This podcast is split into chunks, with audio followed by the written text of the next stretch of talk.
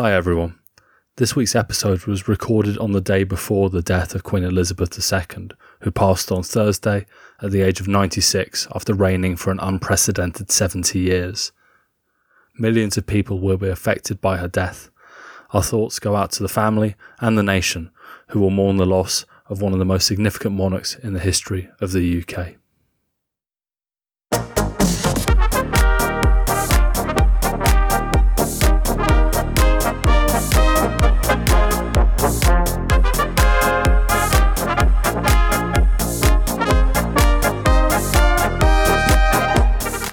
Welcome to Decades from Home, a podcast about the weird and wonderful side of living in Germany. And all without saying, worst case scenario.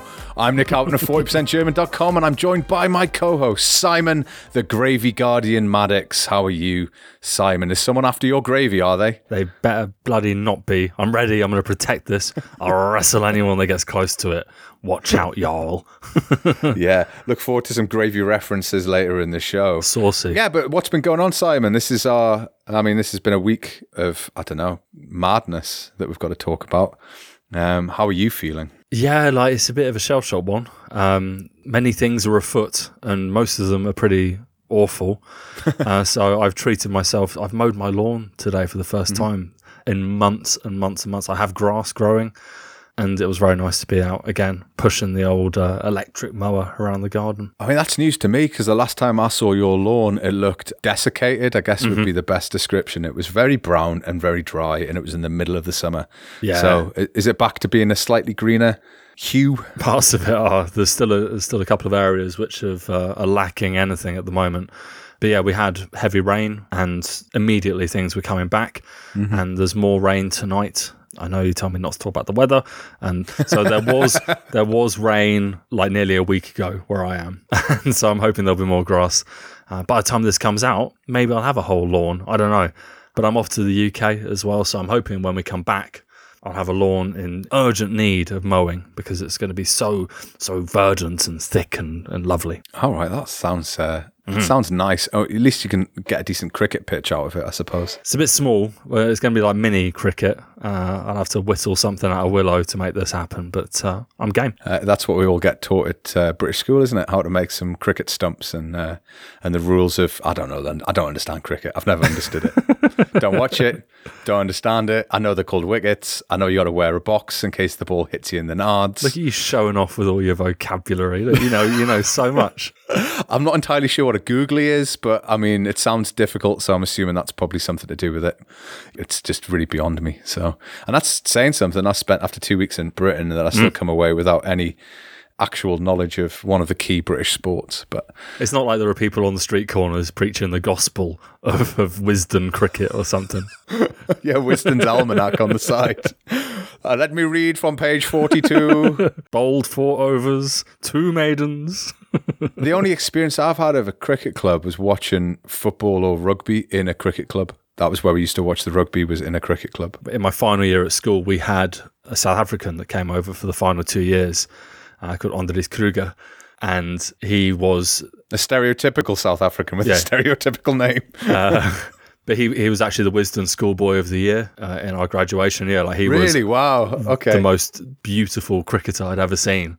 And I watched a lot of cricket uh, because of him. He just he destroyed every single bowler who ever pitched at him.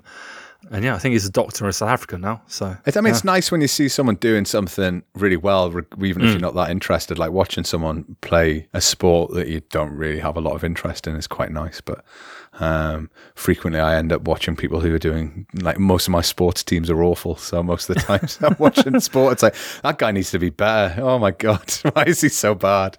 Um, but yeah, uh, so yeah, I've been back in Germany for four days, I think now. I tell you, mate, I'm having a bit of a weird withdrawal. I'm not gonna lie. Yeah, are you missing the UK or are you having culture shock with all the Germanness of it all? I mean, I, I slot back in quite nicely. There's a big Nick Houghton shaped hole in Germany that is filled very nicely by my um, my stature. But you know, there's certain things, and it happens more often than not, where I see Britain with the eyes I saw Germany when I first moved. Okay. I get off the plane and then you just intake in data essentially. Like, what's that? Why is that there? Why is that a vape shop? You know, like all those sorts of things, right? And so that's the first thing I was thinking about. It was I need to find a vape shop. Can I find a vape shop in my town? No. Have to drive all the way to Augsburg to go to one. Whereas where I was based in North Shields in Newcastle, there was like 25 within within a five minute walk. It's no problem. So I mean that's more of a, a stupid sort of difference. But things like advertising, like I felt like there was advertising everywhere in Britain and it just felt there was a lot more billboards, a lot more advertising everywhere, a lot more like adverts that were um, like on bus shelters that were animated. Okay. You know, like it's like a lot of screens everywhere in, in, in Northumberland Street in the city centre and even in sort of small, the outskirts and stuff like that. So that was a, a bit of a, a shock coming back and then seeing like these sort of quite dated looking advertisements for, for things like just normal stuff, whether it's food shopping or whatever.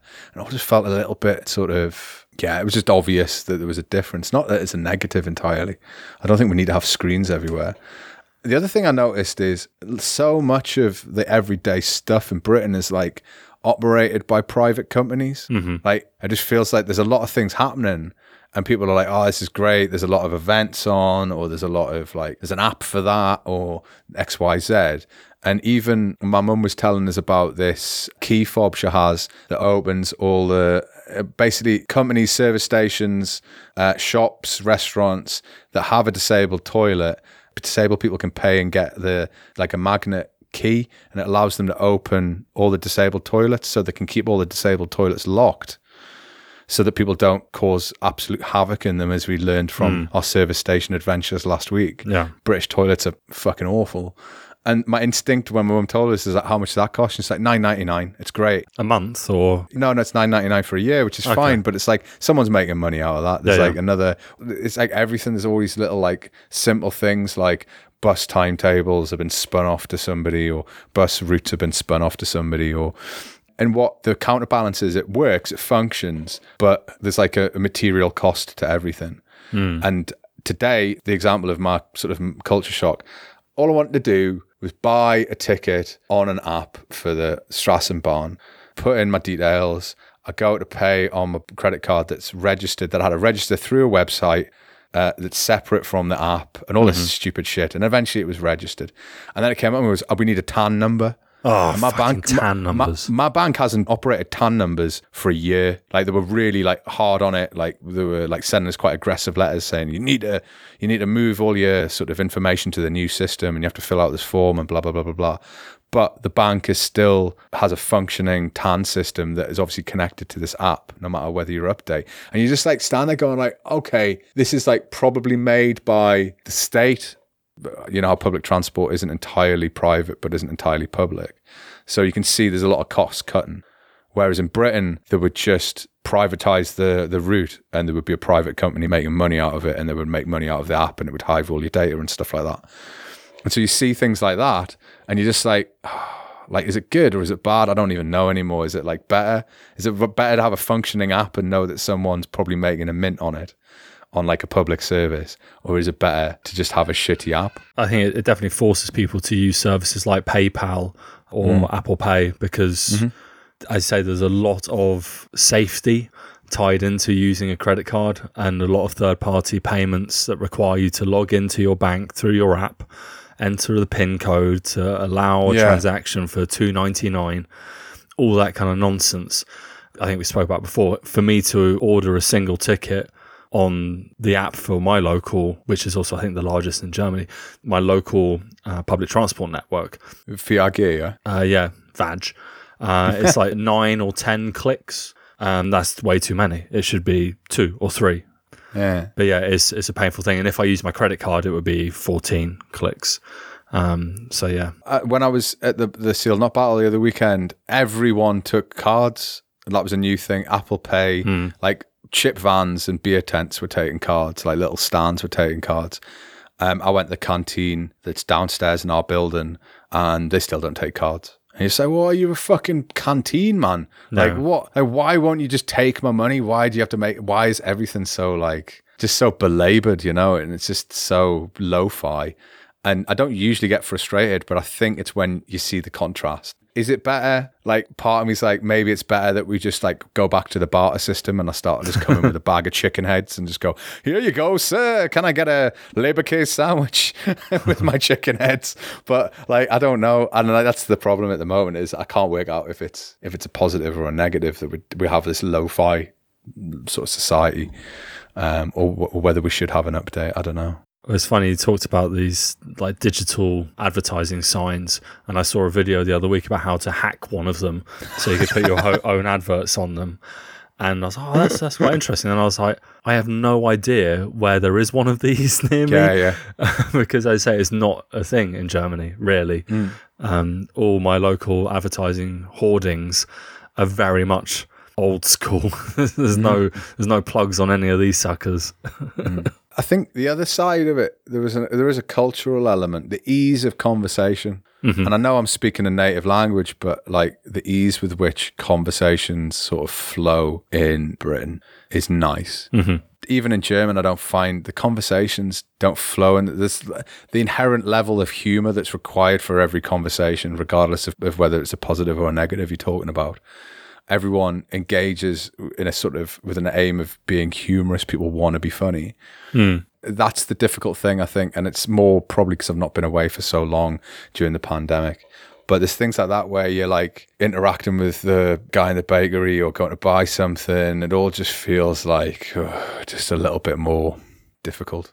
But alternatively, like coming back to Germany is nice because it's fucking organized and things work. It does feel like it functions much better.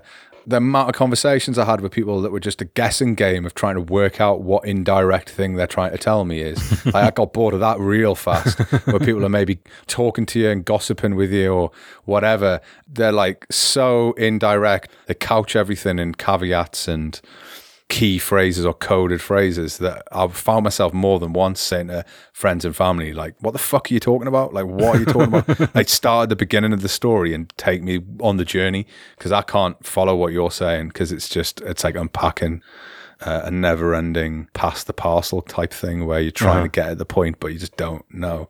And that really is refreshing to come back and not have to deal with that. The Autobahn we drove around the other day, driving at 70 miles an hour is just, it's the soul killer. Like hmm. the fact that, like I was saying to you last week about stuff being written on roads, like that's the most annoying, stupid concept ever. I would just write all the directions on roads. I was like, oh, look, there's a driving down the Autobahn. There's a sign telling me exactly where I need to go. And like I had to drive to see my parents in law and went through the Landstrasse, so through the villages. And I, I didn't even use my sat nav. I just followed like the signs. Mm-hmm. And I don't even know if you could do that in Britain because it's like if you miss something that's written on the road because you're actually looking where you're driving instead of looking at the sort of little bit of road in front. I do have one pretty serious gripe about signage on roads here, though. Go on then. The location of traffic lights is ridiculous. That's pretty wild. Yeah, it is pretty wild. Yeah. the last place I really drove often was in the US, and the traffic lights are on the other side from you. So if you have to look at the light, you're just sitting and looking. It's visible easily. Hmm. Whereas in Germany, they're on. That you have to like queue next to them, and like you hmm. end up cranking your fucking neck. And I also am very aware of people looking at me in the car, and I don't want people to, to sense that I'm looking at them. So you're like cranking to look Yeah. at this light in a very awkward position where you're like glancing past someone in a van or something, and it's like I'm not looking at you. I'm looking like, but if I'm not if I'm not gone as soon as it's gone green, people are going to beep at me. Um, Yeah. It's just it's, it's stressful and it's shit, and I hate it. That's something that didn't happen in Britain. Like you get a pause for thought when the light turns green. You don't get someone instantly hammering their horn to alert you to what's hmm. going on as if you're a blithering idiot. There's a little bit of sense of like decorum in that sense. I tell you what, I did enjoy though, lots and lots. I think it was on Saturday. I went into town and I was trying to find, I was, try- I was in a sh- clothing shop and I was trying to find something and I wanted a, a certain size of t-shirt and I took it. I said to the guy who was in the shop, I was like, "Do you have um like what was an X XL t-shirt?" And the guy just went, "I don't know." And I was just like, I just started laughing. I was like, oh, this is so tall. Dankeschön. And he was like a bit confused. And I said, oh, ik war in England last, uh, last Woche and uh, they're, they're much nice. and he started laughing. And I was like, I can't believe we're laughing and I've clearly insulted you. But anyway, here we are. It's funny. I had a similar experience this week. I took my bike to the shop and to have my brake service. Yeah. And the guy like tested him is like said in German in Franconian, is like they're squeaking. I'm like, yeah. And he looks at me. He's like, why are they squeaking? I'm like, I, I don't know. That's your job. and he's like, tell me. He's like, you must have got oil on on the brake. And I just looked at him. I was like, yeah, but not on purpose. Nicht mit Absicht. he just looked at me. He's like, oh, nicht mit Absicht. and then walked off. yeah. I was just like, what the fuck, man? This accusatory tone about like like I'm supposed to know. Oh, it's nonsense. I have so many conversations like that in Germany where I'm like, why was this a conversation? Why did this have to be a conversation? Where why couldn't we just have not done this? Whereas in, in Britain, you're constantly going like, if this is a conversation, can you get to the fucking point? Like, so, but um, I mean, ultimately, I think I'm happy to be back. Of course, I'm happy to be back. I do love it here, but I think there's some there is that initial adjustment that is required. Uh, but I'm going to Austria tomorrow, so I bet you by next week's record, I'll be desperately happy to be back in Germany. yeah, back in a place where you can understand the German that's being spoken. yeah, tell me about it. Austria always throws me. I'm just like, what? so I was thought my German was decent, but no, apparently Nah, it's not here. No, not at all. like you're not speaking German unless you're speaking Austrian, apparently. But uh, God love them, eh? Yeah, They have got Vienna and all the mountains, so we've got to go there at some point. Uh, so, um, yeah, it's nice to be back, I think, in Germany. But tell you what's not nice to, to discover that my luggage is still somewhere in Munich airport. oh, it's in Munich. You know that much. Who knows? Like KLM don't know where the fuck they've put my luggage. By the way, just so everyone is clear, KLM are the worst. Like the worst. If you give them money, like that is a sad state of affairs. I'm refusing from now on. I'm never giving them a single penny.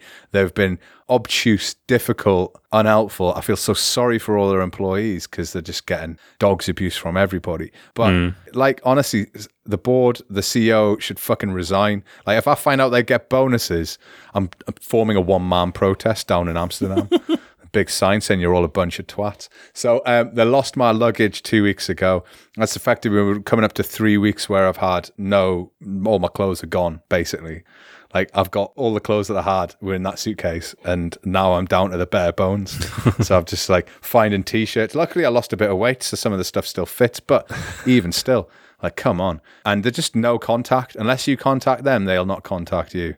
Hmm. And they keep doing this thing where they're like, "Could you describe five things in a suitcase?" And you tell them, and they're like, "Right, great." And then like four or five days later, go by, and you phone someone, you get a different handler. Can you describe five things in your suitcase? And I'm like, "We've already done that." Oh yeah, but you would be helpful if you can just and you say, oh, like, can you just do your jobs properly? So I don't know what I'm going to do. I'm kind of beginning to accept that I'm never going to see that luggage again. I'm never going to see that suitcase again. That's all my clothes, my, like various other things, a couple of watches, pair of hundred euros trainers, like just gone down the toilet. And there's no recompense because we didn't. Weirdly, and this surprised me, we didn't have travelers insurance. You didn't. Nah, I don't know That's why. really a surprise. Don't know why. It's totally surprised by that. And uh, guess what? KLM probably won't give us any money for it because it's not their fault, Governor. No, we didn't do anything. It was somebody else. Um, big a big boy did it um, or something like that. I don't know. So uh, that's not en- entirely improved my mood. So if I was feeling a little bit of malaise from coming back from Britain, I've also got a, a fiery fury inside because all my favourite pants are somewhere in Munich airport. Yeah, yeah. I mean, it's, it's of course it's a really horrible thing to have to deal with with miss luggage, missing luggage, but for such a duration, for for weeks, like you've come back from your holiday, you don't really need it anymore. But obviously, there's a lot of valuables in there, even if they're not expensive pants. They're pants you have worn in and established yourself in. That's that's that's not free. They're my best pants. No, I, I'm not. I'm down to the, the strange ones that are you find in the back of the cupboard. You're like, I'd forgotten about these. the Christmas socks, all of that stuff. Um, I mean, it's all replaceable, right? It's all. It's all it is is a big box of shit, but it's my shit, and I liked it. So, Yeah. And as if losing my luggage wasn't enough of a pain in the ass, politics is reared its ugly, stupid face again. I mean, I, I- what I enjoyed being in the UK, weirdly, that I was in the UK, was I just switched off. I stopped looking at. I posted once, maybe twice on Twitter a day. Didn't really look at Twitter. Didn't really look at the news, and I just totally switched off. And then I've obviously switched back on again to the worst time possible, because, uh, well, Simon knows this, but we've got a new prime minister, haven't we, Simon? Yeah, the primest of prime ministers. Yeah, the prime prime minister. Yeah. Liz Truss was voted by the uh, Conservative Party to become their leader, and by default, she will become the next prime minister. Like, I'm so fucking exhausted with it. I'm so fucking exhausted with British bloody politics that it's just like, yeah, this is sending the clowns, just send them in. Send in the fucking the Z rank politicians to populate the cabinet because they're, they're in the process as we're speaking of announcing all the different cabinet positions. And honestly, they're a list of the biggest bunch of pricks that I've ever come across. Like, honestly, they're so bad. They've just announced Kwasi Kwarteng mm-hmm. as the Chancellor of the Exchequer, and some of you might not know who Liz Truss is, so I can guarantee you won't know who Kwasi Kwarteng is. Kwasi Kwarteng is famous for basically going on television and saying Boris Johnson's shit don't stink on every possible occasion. He's also famous for the Owen Paterson affair, where he was on television saying, Oh, Owen Paterson will not be sacked, and we're going to have to change the rules for MPs. Just at the same point as Boris Johnson was saying, I've sacked Owen Paterson, yeah. making him look like a complete bell end. He's got a very deep voice. That's nice. And he likes the environment. So I suppose those are positives. But he's also going to sit and watch Liz Truss introduce fracking to the UK. Um, so, along with the economic crisis and uh, the fuel crisis and the poverty crisis, the social living crisis, we're also going to get some earthquakes as well. That'll be nice. Britain, 2022.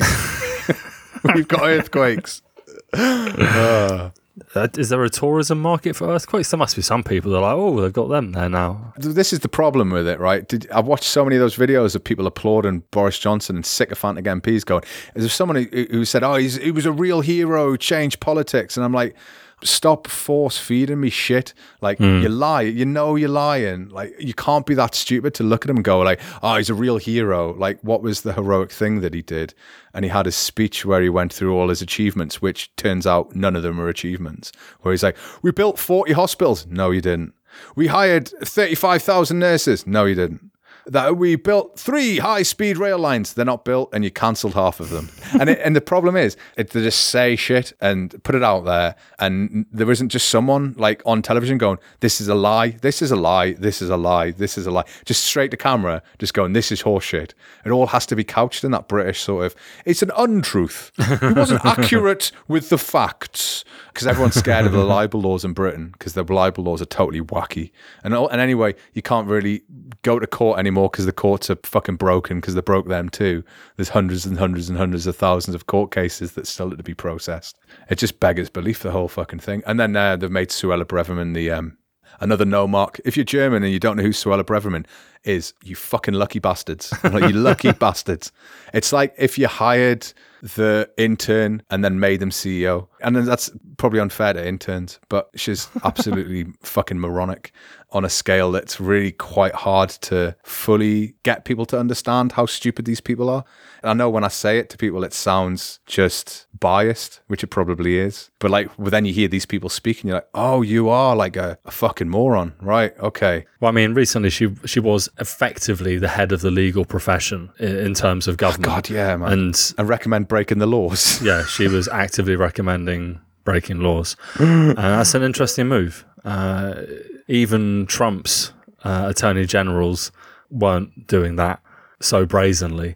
It is it's, it's, it's a shower of absolute shit. There is one shining, happy little beacon I found through this, though, Nick. And obviously, you spend a lot of time on Twitter. Um, Probably too much. Yeah, maybe a little bit in these in these difficult times. I think more than a few minutes is is too much. There is, of course, Liz Truss, the MP, uh, the Prime Minister, who is at Truss Liz. But there is also a woman called Liz Truss, who is at Liz Truss on Twitter. Mm. And governments have got these two people mixed up. Wicked. So she's had messages from the uh, from the government of Sweden, like congratulating her on her new role, and she's just running with it. She's pretending that she's the Liz Truss, the Prime Minister, and answering these things legitimately. So to Sweden, she was like, oh, "I can't wait to try your meatballs." Um, another one was like one of the royal accounts, I think, congratulated her. And she's like, I can't wait to come to Windsor and meet the corgis. this girl is just living her absolute best life on Twitter, and it's great. It's been the absolute highlight of the last 48 hours for me. Um, I hope it goes on for weeks. Uh, Definitely a highlight, I would say, for sure. I think any spot of humour will be eagerly gobbled up in this sort of liminal space between it being a shit show and it becoming a shit show that's on fire. well, this is our lane, trying to shine some funny on the showers of shit that surround us for the last couple of years. This is our bread and butter, our time to shine. I know. I wish I could think of something funny to say. All I got is like invective and anger. It is kind of like the Z squad of the football team and the school football team has suddenly become the first team because these are like proper no marks. It's like I I don't know if you could compare it to anything in German politics where the first three layers of actual capable politicians was totally removed, and all you've got left are shysters and, and people who just say any old shit. Like Liz Truss just looks dead eyed. She just looks like she doesn't believe anything she says.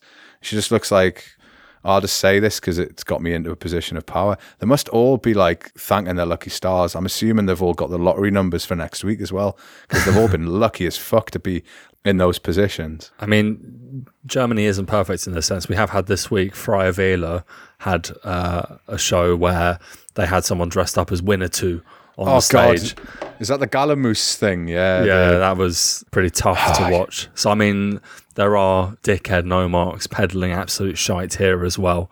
Oh, well, we're, um, we're in the middle of it because they have this thing, this Gillamoos beer festival in Lower mm-hmm. Bavaria, where the all the politicians turn up because apparently that's their sort of way of kissing babies and shaking hands. Yeah. And that was it. As someone said the other day, shaking babies and kissing hands. I can't remember which one it was. you had Markus Söder, Kevin Kühnert, Anton Hofreiter, and uh, Hubert Aiwanger. And these were well, Söder's CSU, Kühnert's SPD, uh, Hofreiter's Greens, and Aiwanger's um, Freie Wähler, uh, the Free Voters, which is the is as a name goes, that's the most imprecise, Yeah. unclear name for a political party. It's like calling them the things with a thing party, with a person party, or like I don't know. They're essentially libertarian, I guess. They're in a coalition with the CSU in the Bavarian um, parliament. Yeah, they're libertarian, but with a pretty right wing lean. Most of the stuff they feel very strongly about being liberated. What they, I mean, they they're only real German party using woke as part of their language these days. Uh, so they're definitely following the conservatives and Republican playbook on stoking culture war. It's also childish, though. I mean, we talked about the speech before the record by Markus Söder, which was just like a litany of shite, essentially, where he just sort of spilled. Dog whistle nonsense. It just sounded hmm. Trumpian. That's what I thought. And I just like, oh, I'd forgotten you're the guy that insisted we put crucifixes in all public buildings. And it's because the Bavarian state elections are coming up next year. So Yeah. he's obviously kicked into insane gear. But there's just pictures of like desperate looking middle managers drinking pints of beer, attempting to look like leaders and like men. We're men. Look at us. We're men. Look at us. We're all white men and we're in Bavaria. Where's my lederhosen? And yeah. Oh, I don't wear a Dirndl because I'm not a woman. And you're just like, oh, shut up, you boring pricks.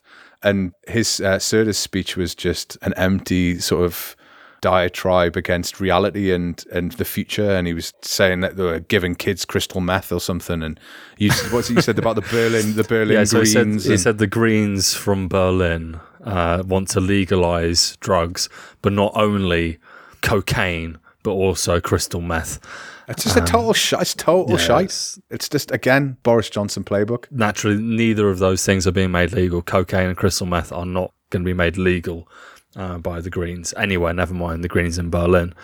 Um, yeah But yeah, it plays so well with his target audience. I mean, the average Bavaria is very traditional when it comes to this kind of stuff. Definitely the hardest drug laws in the country. And him saying crystal meth is going to raise some hackles on these CSU anger cats. It's sad to see. It is. It makes you realize that we live in one of the weirdest parts of Germany politically. It isn't modern, forward looking. It isn't a metropolitan approach to anything. It's it's the antithesis of that. And that can be quite hard to to be reminded of. But Söder does a great job of reminding you that there's an absolute melt running the state.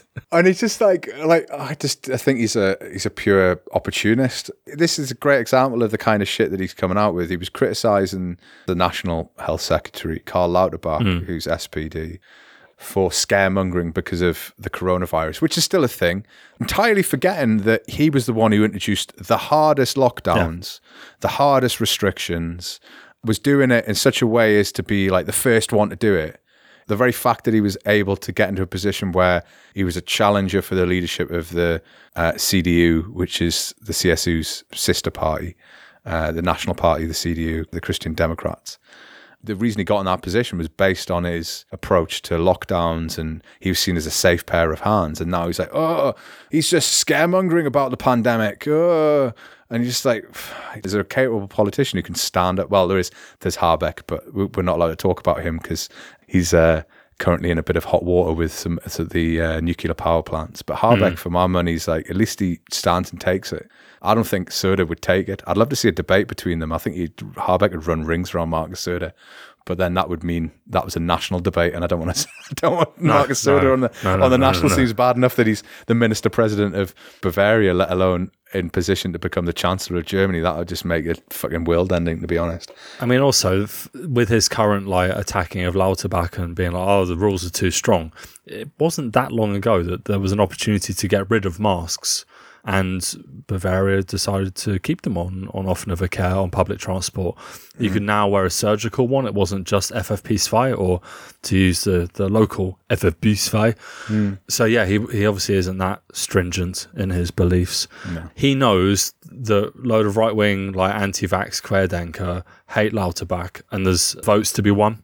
Mm-hmm. And he's won them now. Yeah, I think that's exactly. And now he can yeah. carry on trying to win the next batch of people because these people just be like, "Oh yeah, remember when mm. Said that shit about Lauterbach? Good man, good egg," and it's not going to do anything. The actual event itself was was it on a weekday. Yeah. I think it was on a weekday, right? So who's in a beer hall on Monday on a Monday afternoon? Yeah, retirees. exactly. Like people who are just like scared of it. What is TikTok? I don't understand. What's a digger? I don't understand. Oh, there's a person of color. I don't understand. And they're just like shitting themselves, like, and they're just they were just like a like a bunch of terrified geriatrics. And I'm just like, why? You appeal to them because old people vote, but actually they're not particularly forward thinking. And if you want to bring Bavaria into the well, the 20th century, let alone the 21st century, it's gonna it's gonna take a little bit. But the Süddeutsche Zeitung article I was reading was titled "Herr Söder andet die Richtung schneller als ein Wetterhahn," and Wetterhahn mm-hmm. is the German for weathercock, which brings me to one of my favorite Stewart Lee jokes where he was talking about David Cameron, but I'll use it for, for Markus Söder. And it's like, I like to, to describe Markus Söder as, as a weathercock because, you know, he tends to shift in the breeze with the political choices, but also because I always like to ask myself whether he has a cock. you can cut that bit out. That was my own benefit. oh dear. I think I think I'm still angry. Um. when you ask people, anyone, any person on the face of God's green earth, what's German food? It's only a matter of time before you hear the word sausage. It is the number one identifier, I guess, internationally for German food. And this rings true. Sausage life is key here. It is an important part of integrating. And I'm delighted to say that we have the world champions in not only our country, in our state. In fact, my region. Your city. Your city, my friend. As he's a Dorfmetzger. He's a village butcher, so I'm not going to claim him, but he is Frankish. He is Franconian. And so we have the world champion sausage makers. Wow, what a time to be alive. Uh, so if you do want to test this this guy's wares, you need to head down to Murrendorf uh, and seek out the good Herr Reck, Jürgen Reck, who is the European and world champion. He won them both. What a man. Yeah. Well, I mean, he didn't do it alone. He had his team, which he um, was named, I don't know. I mean, I guess this is their official name. The Butcher Wolf Pack is what he calls it, which sounds a little bit hardcore, but still. It wasn't just sausages he won for, mind you, because the actual challenge is uh, this World Butchers Challenge, which was in I think it's Sacramento. Yeah, Sacramento. Right? Yeah. Yeah. Uh, so we travelled all that way. Uh, it's a three-hour and thirty-minute competition uh, where you are given, or the teams are given, a side of beef, a side of pork, a whole lamb, five chickens, and then they have to transform this into a themed display. of uh, what they call value added products. Teams are allowed to provide their own seasoning, spices, marinades, and garnish to finished products that are designed to inspire and push the boundaries. Um, yet these are also cookable and would sell in a retail setting.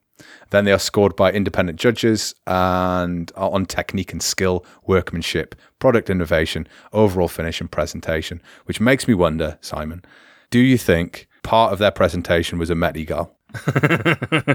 I hope there was a Mettigel. They're like, oh shit, we got some leftovers. Can get me an onion. no, no, now tell uh, some our German listeners will definitely know what a Met Eagle is, but Simon, tell the non-German listeners what a Mettigel is, unless they, if you've never come across one. Met Eagle, uh, Mettigel is something very, very different. It's very hard to talk English and throw in German words. Uh, Mettigel. So, I mean, I guess if we had to translate uh, Mettigel, uh, maybe a party hedgehog would be a nice way of describing it. It is a raw pork hedgehog. Um, there is no hedgehog in the Mettigel, but basically, you get you get a load of, of raw pork, you shape it with your hands into the shape of a hedgehog, and then you create spikes from onion shards, and then you you place your onion shards in your Mettigel, and then you get I guess olives are probably the most common choice. Uh, you form a nose and some eyes, and then you have a, a sort of living nightmare meat hedgehog. And these were these were big in the seventies. I think they've died off now. I've not seen a real one, but my Google search history, I've I've done it multiple times. I've just had a look because I'm kind of fascinated by it. There are, of course, issues uh, with eating raw pork. so you do need to be careful about where you eat your Mettigel. Um, don't just like if you walk in and see one hanging around, probably best leave it because there is the, uh, of course, there are guidelines. This is Germany. There are guidelines. There is the Hackfleischverordnung, uh, which is uh, the guidance for minced meat. Uh, and that means the pork has to be at two degrees uh, Celsius at all times. And that's not very realistic out in a party environment uh, and a fat content of less than 35%. Uh, so don't want a, too, a fatty hedgehog if you're doing this. Yeah, i have not seen one in the wild. I've seen people eating Mett. That's quite. It's like a breakfast food, I think, for a lot of people there. Yeah, there are lots of places all over, primarily more in the north, where Mett is a bit bigger. Um, but yeah, it's basically raw pork uh, spread onto bread with onions, um, raw white onions. It's it's a hearty way to start the day and it is quite an offensive uh, smell. If you if you pick up onion smells on people, then the Mett sandwich is is gonna gonna ring those alarm bells. I'm not allowed them because of my wife. She doesn't like it when I stink of onion. I've, i was looking on their Instagram to see if they had a picture of the display. There's a picture of a display. I'm not sure if it's the winning display, and of course it's got some Brita and things like that, which are really nice. It's got like a a meat on a spit and lots of different options. So it does look very nice what they created. But um, they weren't the only winners. Actually, I think we'd appreciate this for sure. There was a British winner involved because they, they also choose the six outstanding butchers and they're like teamed up into a group and they're sort of marked on innovation, teamwork, things like that. And the captain of this super group of outstanding butchers is a Mr. Simon Taylor. It's bloody Simon Ooh. again. Simon's everywhere. I tell you, too many Simons. That's my problem. In- innovators, we are brave innovators, full of inspiration. yeah, he's not biased or anything. Uh, Simon Taylor of Team Great Britain is at the helm uh, as captain, and this group of outstanding butchers uh, hold their title until 2024, and they will represent the World Butchers Challenge as official ambassadors. And you've got someone from Ireland, Italy, France, uh, Germany, and Australia, and that makes up this sort of super group of butchers. But um, I didn't really think about there being a World Butchers Championship, but I guess, or a World Butchers Challenge, but I'm kind of into it. I quite like it. I mean, I, I haven't eaten meat in a few weeks, and um, this hasn't changed my position. I, I'm curious how you can gauge.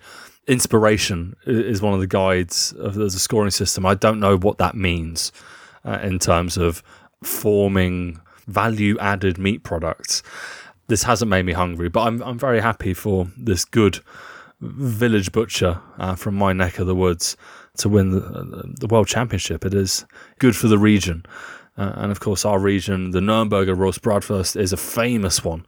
So hopefully one of those was was part of his display. Good fingers if he if he was building a like a meat man. like, a man as a meat. The Nuremberg rule it's it's it's the best for the for the digits of a meat man. Imagine if you turned up with this. This is my competition entry. It's a man made entirely of meat. Like you just get thrown out, wouldn't you? You just get chucked out. It's psychotic, whatever this is. But um, I, I don't know. I, I, they're so close. We should go and visit them. The queue will be round the block now. My local butcher's already pretty expensive. They're not world champions. I try to think what this guy's markup is now. so sausages big in German culture. A big thing in British culture to go with those sausages is, of course, gravy, uh, sauce. Uh, to use the German, and sauce and gravy are not the same thing. They are similar. They are cousins, uh, but a good English gravy is something that is to be cherished.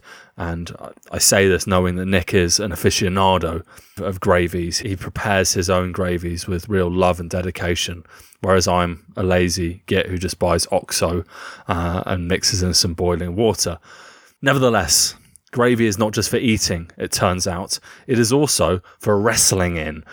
That's right, listener. We're going on a journey to Lancashire, and the World Gravy Wrestling Championships are back, baby, uh, after a two year break due to COVID. I didn't even know they'd gone. yeah, COVID took a lot from us, and it took this as well. World Gravy Wrestling Championships are back, and it is it's a sight to behold. I recommend a video. Uh, if you Google it, there are plenty. Uh, fancy dress, wrestling, and lashings of gravy um, are involved in quote one of the world's craziest culinary competitions. Um, and yeah, this is the 12th, the 12th annual World Gravy Wrestling Championships at the Rose and Bowl pub in Rossendale, Lancashire. And that is something that's incredibly beautiful about British pub culture. That there are pubs all over the UK that have world championships for random as fuck sports that take place in their car park or in their garden, whether it be shin kicking, cheese tossing, face slapping, or gravy wrestling. And I am here for it. It is amazing. Uh, and the, the, the, pub restaurant manager, Carol Lowe, said, It's amazing to be back. And I have to agree with Carol. It is amazing. There is that like cultural element in, in Britain of just ridiculous sports that have no real, like, sort of. The cheese rolling is the one that comes to mind, right? But mm-hmm. you had things like like hammer throwing, like with an actual hammer, or like sort of welly um, tossing welly tossing, cycling in a in, in a bog, um, that kind of thing. Just yeah. it seemed just excessive, but eccentric. I, I guess is the best word. But uh, I was like, oh, is it another one of these sort of ridiculous sports? Like there's, there's always there's always one, and I was quite cynical. And then I read it was actually a charity event. And they yeah. raise funds for the East Lancashire Hospice. So, yeah, more power yeah. to them. More gravy wrestling for charity. I would say it's an interesting idea. But yeah, it looks it looks wild. I mean, there's part of you that sort of looks at it and goes, "I can't be that hard to wrestle in gravy." But then you think about it, it must be fucking impossible. I don't know how you do it. I don't know how to score it either, to be honest. What what I think is really to be celebrated about this is this is like wrestling in different liquids and fluids is something that's done all over the world. I don't say the word fluid. The, the word yeah. fluids made me feel really uncomfortable. Okay. viscous things. Oh, I like it when you say viscous. uh, but like jelly wrestling or like KY wrestling, these are both things that happen in movies yeah. and and college campuses, and it's just it's sexual. Whereas there is nothing sexual at all about the British Gravy Wrestling World Championships, and I think that is a real, it's a crowning achievement because if the Americans did this, it would be rude. But we're doing it, and it's just like it's innocent and hearty, and and for people that are in hospice, and that's just good across the board. Um, and yeah, the atmosphere was bouncing uh, according to to onlookers. I think we should try and go next year uh, and report live from the event. report live. We'll commentate on the gravy wrestling. I was trying to think like, how do you do it? I mean, I guess it, are you pinning people, or is it is it sort of Olympic wrestling rules where you you have to get sh- like sort of shoulders down or something like that? No, it's it's not. It's none of that at all. You're you're actually you're judged on very sort of quite random criteria. Your your outfit. Uh, is one is fancy dress recommended. The male winner was dressed as Ali G, uh, and the female winner was wearing a superhero outfit of some sort. I don't know which one. And comedy, I think, being entertaining uh, is another key criteria. I think you do have to be dominant uh, in the wrestling, but you don't have to pin for three. Uh, you don't have to toss them out of the gravy pit. But yeah, it's it's just good natured jollity. Um, I, I love it. I think this is great. I think it's a fantastic idea. It does beg the question, like, can you do a suplex in gravy? Yes, Like, you can. Can you do a rock bottom in gravy? Can you do a power lift? Here's one. What is it? Those Mex- the Mexican wrestlers, the um, Hurricanrana. The luchadors. yeah, the luchadors where they do the the sort of jump on your shoulders and then flip you over. I have a feeling that would go awry quite quickly. Doing anything kind of extreme or jumping off a turnbuckle or something like that might be a problem. Yeah, there are no turnbuckles, there are no ropes, and the floor is a pub car park. like you don't, you don't have like a sprung uh, surface to like to aid you in your bounce. Uh, so no, I didn't see any any real mad flying shit. So no DDTs is what you're telling me. I don't, I don't, I didn't see any DDTs. I think someone might drown with a DDT, and this is of course the risk. You could end up killing someone if you really try and pin them uh, too hard. And this, also interestingly, the gravy vegan. I think that, that Re- shows how far we've come. Yeah. I'm sure it wasn't in the first annual, but 12th annual, they've gone vegan, which I think is also to be applauded. Oh, well, it just opens it up, isn't it? Really, I mean, ultimately, you're wrestling in it, not eating it, so it seems pretty fair. I think Um, you do end up eating a fair bit of it, though, if you are. I, I don't think you get out without a mouthful of gravy along the way. I'm looking at the photos now. There was plenty of people who had uh, luchador masks, but there's there's also someone who, who accidentally got naked. I guess I have a feeling that that is a little bit of a like playing to the gallery. It does seem quite sort of WWE performative kind of storyliney. Maybe there's a lot of that uh, just by the look of it. So it does look quite entertaining. But I'm just going back to that point about in America, maybe this would be a little bit more of like a a sexy competition. There's something inherently unsexy about brown liquid and being covered in it. And you see these pictures, and you're like, oh, oh, oh dear. Oh dear for you. That's all I can think all the way through. But yeah, yeah, I mean, there's, there's another question I'd like to ask you. What would you wear for your gravy wrestling debut? It, it'd, be, it'd be a fine debut. I, th- I think you'd have to go for like a Hulk Hogan outfit or something. I have worn that once before. There are, there are photos of me at the Rugby Sevens tournament in 2005 in London where I was dressed as Hulk Hogan. And I met like six other Hulk Hogans that day and we had an immediate bond. It was a real fraternal spirit. it was great. What about you? What would you wear? Well, you know, my favorite wrestler of all time was the Ultimate Warrior. So something with tassels. Oh, Uh, that's the only way to do it if you're going to be the Ultimate Warrior. Because I feel personally he would make the perfect gravy wrestler. Ultimate Warrior, kinetic energy. That's what I reckon. I mean, y- y- it's a good shout for sure. Um, but the person that I was thinking, so you, you want a showman because you are you're trying to win the crowd over, and Ric Flair is the person that came to mind. I think you get Ric one hell of an outfit. Yeah, Oh, Yeah. I'm not having that. Ric a Flair, really. fancy fancy outfit on Ric Flair. He'd get the crowd all g'd up with his golden tongue. Are we are we schlan slamming? Oh my god! Oh no! It cannot be! It's the Slam Slam! Okay, so you all know the rules of Schlan Slam. This is the way it works. I choose a, a side, Simon chooses a side, and then we slap fight our way through a small, a really angry conversation. It turns out, for some inexplicable reason, Simon's decided to choose Ric Flair as his candidate for the, the potential best gravy wrestler of all time. Whereas I've obviously and sensibly gone for the Ultimate Warrior. Now, I'm desperate to know, Simon, why the fuck did you choose Ric Flair? Of all the wrestlers you could have chosen. Do you know the years active that he had? He has been active forever. Like he's an eternal wrestler. You know, he's always wrestling. He's literally done it for 50 years, 1972 to today, to 2022. Ric Flair is still at it. The man is 73, and wrestlers don't live to 73. That's so true. Ric Flair is obviously, he's, he's been touched by God somewhere along the way.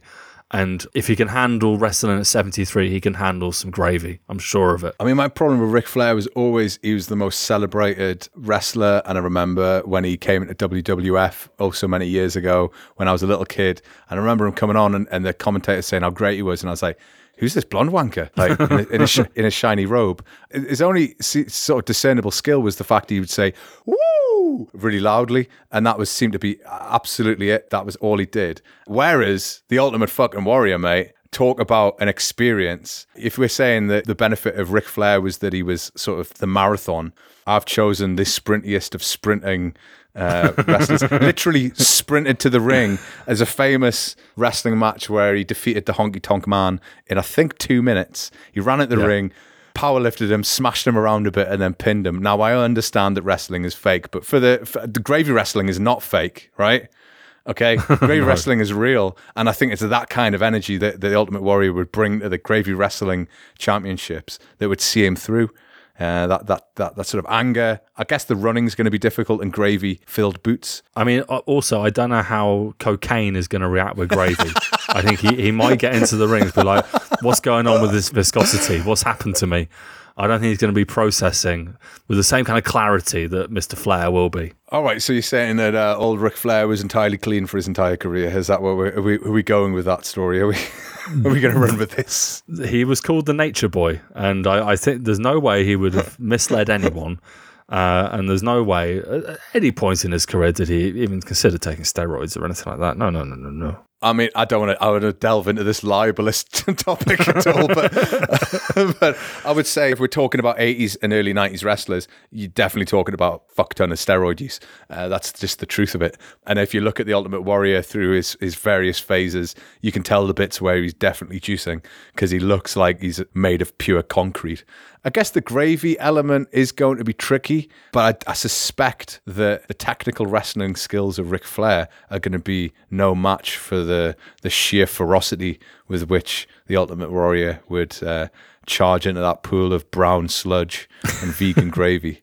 Envisioning some kind of uh, drop kick, some kind of powerlifting moment, and then uh, the one, two, three. That's all I'm seeing and he'll leave victorious, his hair, his glorious hair covered in a deep, rich gravy.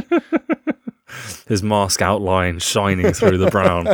You've got it, mate. You're with me. You're with me. So you're going to finally admit it then that Ric Flair is clearly not the gravy fighter of choice. yeah, I, I may have made a mistake with Ric Flair. Ultimate Warrior is basically the, the best looking wrestler ever in terms of outfits. So you got me there. Yeah. Ric Flair is sort of the Liberace in terms of outfits. And I mean, they're eye catching, there's no doubt about it. But I think the crowd of people in a pub car park in Lancashire are going to be more drawn to the cocaine fueled antics of the Ultimate Warrior. I think he is going to win this fight, unfortunately. In fairness, I, I wouldn't want to declare a definitive winner between us. I think that's definitely up to the listener. But the listener's already won because they get the mental image of prime Ric Flair and mm. prime Ultimate Warrior wrestling in a big pool of gravy. Think about it. Drink it in, listener. Drink it in. Because that's what we would do if we were gravy wrestling. I need chips with that.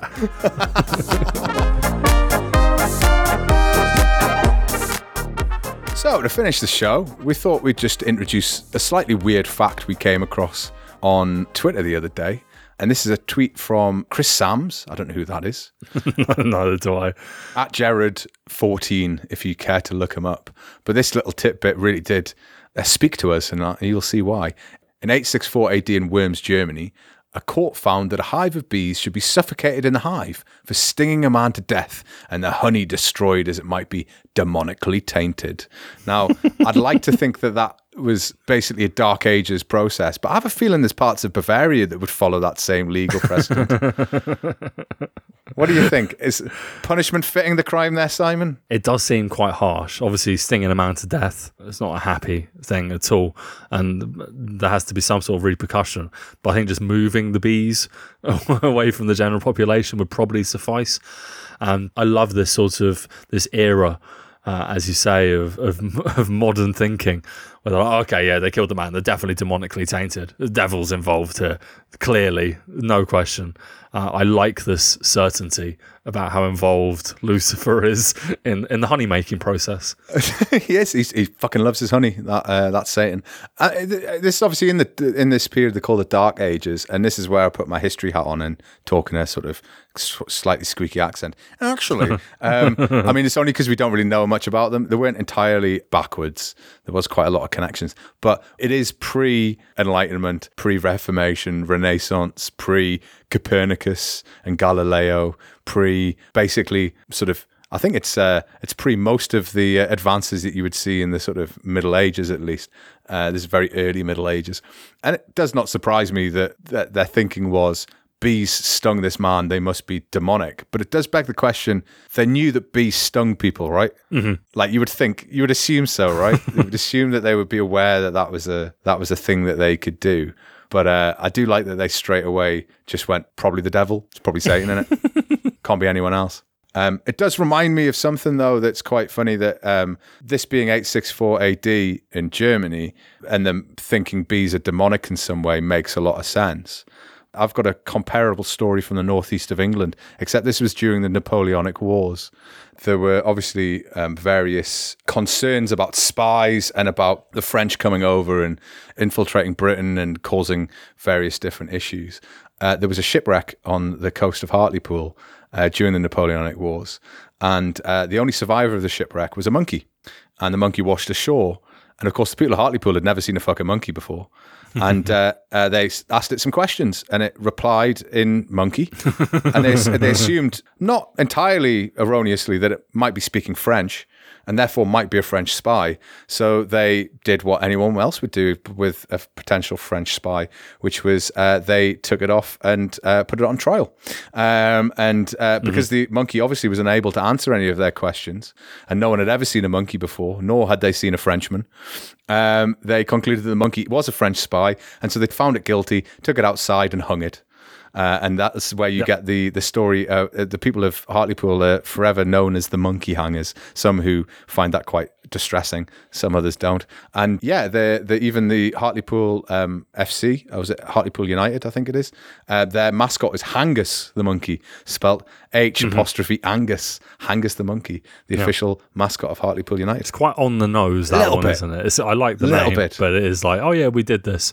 We're we're all we don't like anyone talking about it, but look at our monkey mascot. Yeah, exactly. We're allowed to talk about it, just nobody else. I've also often wondered how do you actually hang a monkey? Because surely if you put a rope around a monkey's neck, it's going to grab onto the rope above it and just pull itself up. You'd have to like to tie down all limbs. I'm, ass- I'm assuming they tied its hands up, but I, who knows?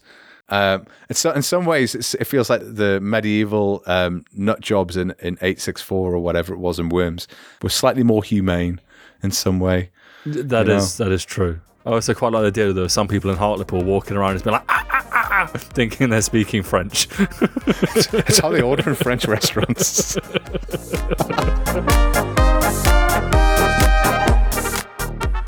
Hallo zusammen. Servus la. That brings us to the end of the show. We're off to prep some gravy and slap on our leotards. Get this, baby! If you're enjoying the podcast, give us a rate on iTunes. It only takes a minute and really helps. Also, rating on Spotify. Chuck some stars our way. We love them stars. We'll feel like champions of the gravy ring. Retweet us, share a post, or link with the hashtag decades from home or lowercase on Twitter or the Instagram. You can also support our lovely podcast by going to ko-fi.com forward slash decades from home and contributing to keep us well stocked in gravy granules. Oh yeah, we need some of those gravy granules. Again, I've been looking at the star ratings. We've had a few more. We've got um, a few new listeners. So hello, new listeners. Hiya. Um, hope you enjoyed the show. Um, keep it up. Star ratings. Keep retweeting, putting us out there because it's it's really helping. It's really supporting the show. And given that we don't ask ask really anything from you other than the occasional cup of coffee, uh, it's the least you could do. You ingrates. Uh, It's an interesting turn. Calling them I ingrates. I mean, yeah, it's, it's maybe not. Maybe we won't put that on posters, right? Um, okay. As ever, if you have any questions, feedback, or maybe an article or topic you'd like us to cover, you can tweet Simon on at Decades From Home, and you can tweet me at 40% German. You can also get us on 40% German at gmail.com. If you have time, take a look at 40%German.com. Weekly articles are up every Saturday. All that's left to say is thanks and bis zum nächsten Mal. Tschüss. Ciao.